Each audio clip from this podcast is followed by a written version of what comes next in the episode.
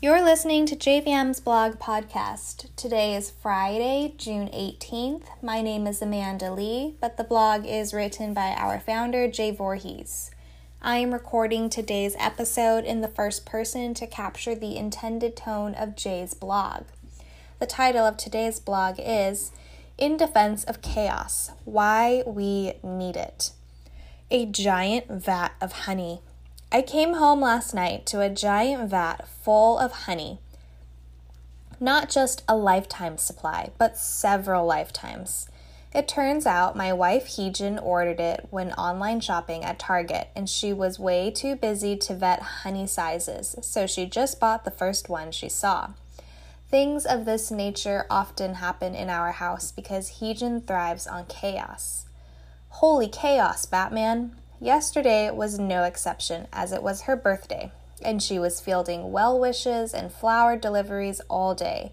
She was making offers on properties in both Austin and Plano. She was managing contractors and landscapers. She was managing JVM's finances. She was setting up bookings for our Airbnb properties. She was coaching JVM's BDOs. She was managing her own team. She was working with our tech consultants. She was meeting with our mortgage bankers.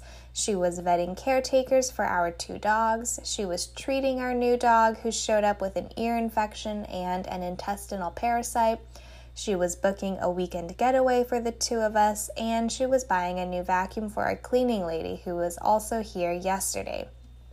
Heejin also walked the dogs for almost two hours in 90 degree heat, an effort to tire them a bit before doggy caretakers showed up for meet and greets to ensure, quote unquote, the dogs were on their best behavior. It didn't work. Why chaos is good. The above schedule is all too typical for Heejin, and it is a good thing, according to Reid Hoffman, LinkedIn founder, and Eric Schmidt, former Google CEO. This is because that kind of chaos fosters both innovation and quick decision making. Hoffman and Schmidt discussed all this at length in this excellent podcast, Masters of Scale Innovation Equals Managed Chaos. It is from 2017, and I just re listened to it at the suggestion of our BDO manager, Danny Levitt. And man, was it good! Only 16 minutes, too, at two times the speed. Here are a few interesting takeaways. 1. CEO shares small office. Schmidt had to share a tiny office with an engineer when he was first hired as the CEO of Google. I found that both amusing and fascinating. 2. Data analytics guy knew numbers better than anyone else. Schmidt's office mate was a data analytics engineer who pretended not to listen to Schmidt's phone calls until one day he informed Schmidt that his revenue projections were woefully short.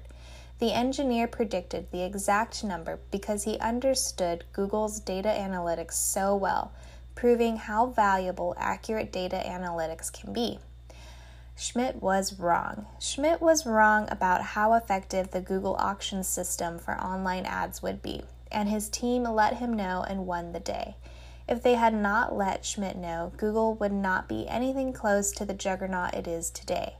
Credit to Schmidt and Google's culture for that. 4. Chaos fosters speed, like flying an airplane. A recurring theme in the blog, podcast, and Twitter world is the extreme need for speed with any type of new business or startup, and chaos often forces speed. This is because managers are forced to make quick decisions when there is so much other stuff going on. They are not always the correct decisions, but a decision is always better than no decision. This is a theme that is repeated often in books about battles and generals, too, and it is why generals often make good business leaders. Schmidt compares managing to flying lessons. Pilots have no choice but to focus and act, or they die. 5. Chaos fosters creativity and innovation, slash, butting heads. Google encourages frequent and fast moving meetings, no time for long meetings, during which everyone is encouraged to contribute and argue and butt heads. Google also makes sure there are always several people working on any given project, as that always fosters more creativity and innovation. 6. Persistence and curiosity. These are the traits that Google looks for in all of their hires. They want people who want to learn, and they want to see examples of extreme persistence. They love Olympic athletes, for example. This is a great reminder for anyone looking to hire. 7. 20% flex time. Google is famous for giving engineers 20% of their week to work on whatever they want, and this too fosters tremendous creativity. 8. Managers cannot be control freaks. They must tolerate chaos if they want their teams to thrive. 9. Engineers can choose their projects and their managers. This forces managers to sell their ideas and their management style to their teams. 10. No glue people. This is my favorite item because the mortgage industry has more quote unquote glue people than any other, I think. Per Schmidt, glue people are individuals who sit between functions while not actually performing any necessary duties. If anyone has seen the wonderful movie Office Space, they will know this concept as well, as there was a person who carried papers from sales to engineering because he was a people person, even though sales could have just interacted directly with engineering. Google has no glue people.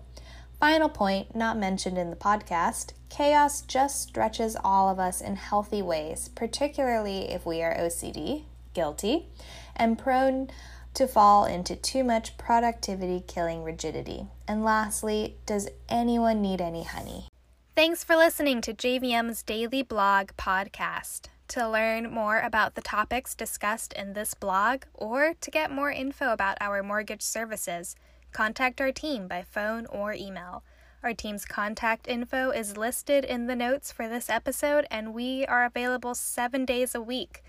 To read this blog or any of Jay's hundreds of blog posts, you can visit our website blog at jvmlending.com slash blog. Thanks for listening.